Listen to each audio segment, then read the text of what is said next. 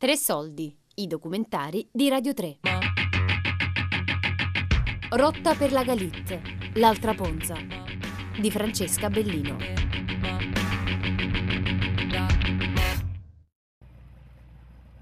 Io sono figlia di un pescatore, quando ero piccola all'inverno fatti i compiti, fatte assolte tutte le cose e prima di andare a letto, insomma, ecco, una volta veramente era carosello e poi tutti a dormire.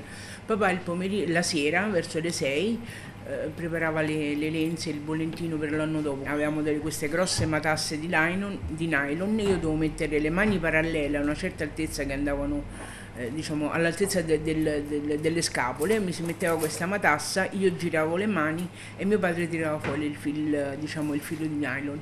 Questa era l'occasione per, per le domande, perché chi è bambino è curioso, no? Voglio dire, la, la curiosità è dei bambini, e da lì nascevano le storie.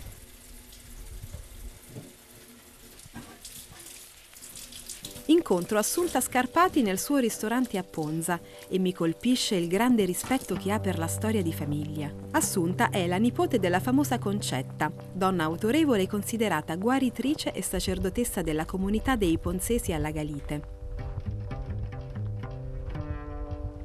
La Galite è l'isola tunisina dove molte famiglie di Ponza si trasferirono tra fine ottocento e inizio novecento, dopo che Antonio D'Arco la scoprì durante un naufragio nel milleottocentoquarantatré e dove riuscì a sopravvivere per sei anni, prima che una barca da pesca non lo salvò. Dopo il salvataggio, D'Arco poté tornare a Ponza e rifarsi una vita, anche grazie a delle monete d'oro che aveva trovato in una grotta della Galite, probabilmente lasciate lì dai pirati. Mio padre Ferdinando, si chiamava Ferdinando, Ferdinando Scarpati, è stato l'inventore della tecnica del piombo guardiano. È una, una tecnica di pesca molto particolare che si usa anche per la traina, insomma per il bollentino. E questa cosa gliel'hanno riconosciuta e come mio padre tanti pescatori ponzesi hanno insegnato la marineria, la pesca a tanti, a tutto il mondo. La mia famiglia, perché si andava alla Galita? Non è una cosa, diciamo, che è legata solo alla mia famiglia, si andava per lavorare, per pescare, per fame, perché bisognava guadagnare lì tutto quello che serviva per trascorrere un inverno sereno a Ponza. Tutta la famiglia si muoveva, non rimaneva nessuno a Ponza. Quando era il periodo, la casa a Ponza si chiudeva, si metteva la barca sopra il bastimento e tutta la famiglia si trasferiva lì, perché qui la casa veniva chiusa e tutta la famiglia andava lì, si viveva lì e...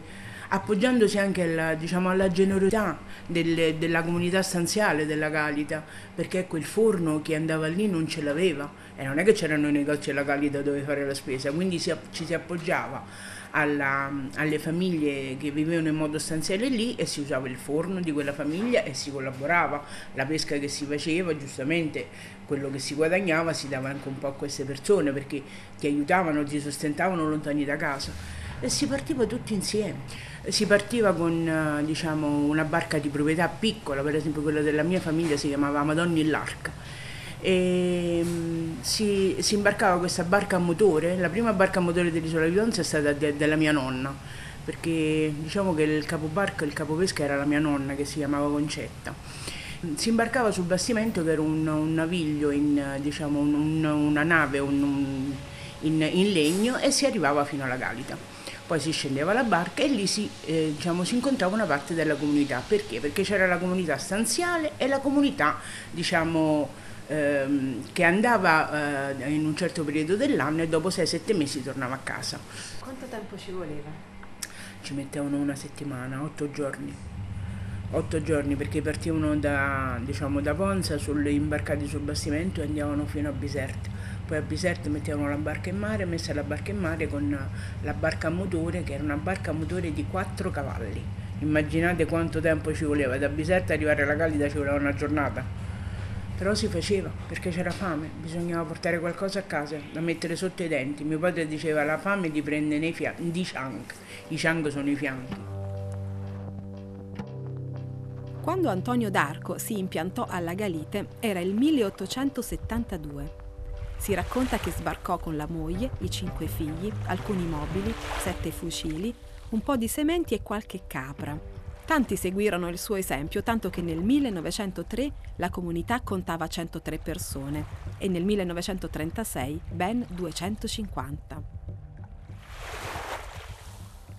Diciamo, la prima famiglia che è andata alla Galite si chiamano i D'Arco. Sono andate lì perché questo D'Arco, che non mi ricordo il nome, eh, ebbe dei problemi con la giustizia, scappò, trovò quest'isola eh, che somigliava molto a Ponza, anche se un po' più secco, un po' più brulla, anche dovuto alla latitudine, insomma, al calore, queste cose qui, e ci passò, portò parte della famiglia. Diciamo che si era creato un, un microcosmo nell'anarchia. Perché? Perché lì non c'era governo. E quindi eh, diciamo era una repubblica a parte, quindi chi qui non stava bene poteva andare lì, molti si sono impiantati fissi lì. Proprio perché i ponzesi avevano accettato l'idea che i nuovi padroni erano i francesi, nei loro confronti il governo de- usò una certa, diciamo, tolleranza, nel senso di lasciarli vivere eh, abbastanza eh, in, in libertà. Torno dal libraio Silverio Mazzella, che mi parla della singolare condizione in cui vivevano i ponzesi, e mi chiedo quanto la sensazione di libertà su un'isola possa essere davvero concreta o solo un'illusione. L'abitante della Galite, che non c'è più, che era lì sull'isola, era sostanzialmente ponzese, con tutte le tradizioni, con tutto il dialetto, con tutte le abitudini che eh, aveva eh, quando viveva eh, a Ponza. E, è ovvio che con la presenza francese hanno dovuto imparare un'altra lingua. Adesso, per esempio, quando, quei ponzo-galitani, non so come chiamarli, penso che sia giusto così, si sono trasferiti, hanno preferito trasferirsi in territorio francese, oggi parlano eh, difficilmente, con difficoltà l'italiano, ma parlano perfettamente il ponzese o il francese.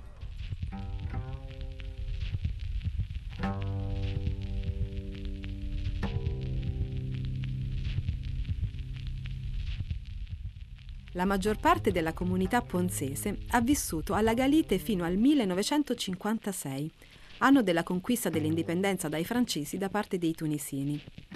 Alcuni negli anni sessanta sono tornati a Ponza, mentre molti altri, avendo la nazionalità francese, hanno scelto di trasferirsi in Costa Azzurra, dove ancora vivono molti discendenti dei ponzogalitani. Per tutti la Galite rimane nella memoria come una terra speculare a Ponza, una terra sorella, a tratti gemella, l'altra Ponza. I ponzesi poi vedevano nell'orografia dell'isola, vedevano la loro Ponza, i faraglioni che assomigliano tantissimo, la vegetazione eh, mediterranea che è praticamente la stessa dell'isola, portarono i vitigni da Ponza che lì attecchirono bene, portarono le piante di figo, portarono i fichi d'India, tutto Eh, serviva per una migliore sopravvivenza.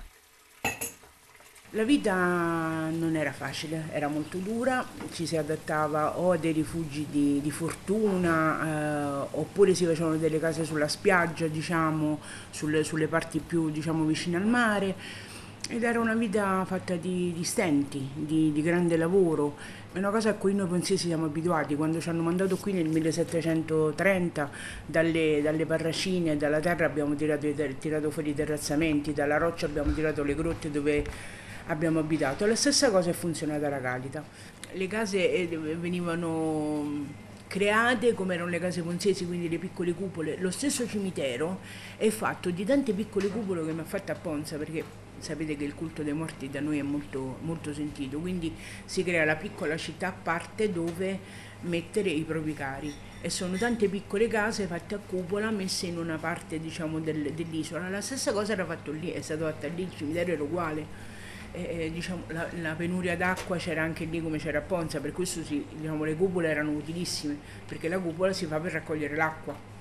Le case si facevano col focolare e si facevano in modo familiare, nel senso, sapete che ci sono i grandi gruppi familiari fatti di dieci famiglie, allora si faceva un grande forno dove tutti potevano andare. Eh, l'agricoltura eh, era, non era, diciamo, un granché praticata, perché terra molto secca, molto arida, quindi eh, si metteva lo stretto necessario per poterci vivere, nel senso la pianta del basilico, del pomodoro, Poi c'era anche la cultura degli animali, come se qui a Ponza ognuno aveva il suo piccolo pollaio, ognuno aveva le stie, ognuno aveva...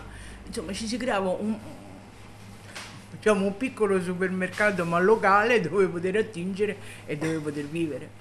Lo descrivevano come un luogo caldo, bello, assolato, un po' brullo, ma che somigliava tanto a Ponza. Anche i fondali erano molto simili a Ponza. Quindi, diciamo, le tecniche di pesca che si usavano qui erano mh, usate, si potevano usare anche lì, si potevano usare anche lì perché anche i fondali erano molto simili, c'erano tante aragoste, eh, era ricco, diciamo, eh, il mare era molto ricco, come era ricco da noi, però c'era la fortuna di vendere ai rigattieri e di fare più soldi, cosa che qui non c'era, e per questo si andava lì, perché per portare i tre sacchi di firini, i tre sacchi di patate, a cuscinelle, che sarebbe il sacco piccolo con lo zucchero, diciamo, raffinato, fatto con la barbabietola, la canna, e bisognava fare soldi, che qui non si facevano perché i rigattieri non c'erano, erano solo sull'isola, invece lì c'erano i rigattieri che ritiravano il pesce.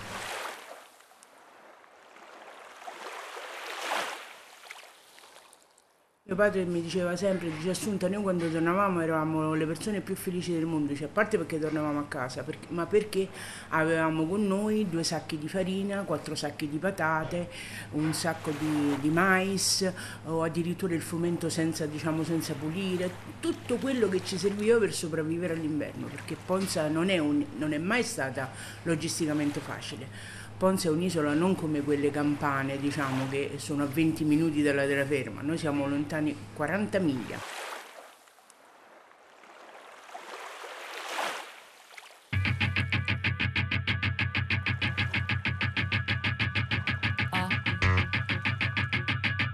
Rotta per la Galite, l'altra Ponza, di Francesca Bellino. Tre Soldi è un programma a cura di Fabiana Carobolante, Daria Corrias, Giulia Nucci. Tutte le puntate sul sito di Radio tre e sull'app RaiPlay Radio.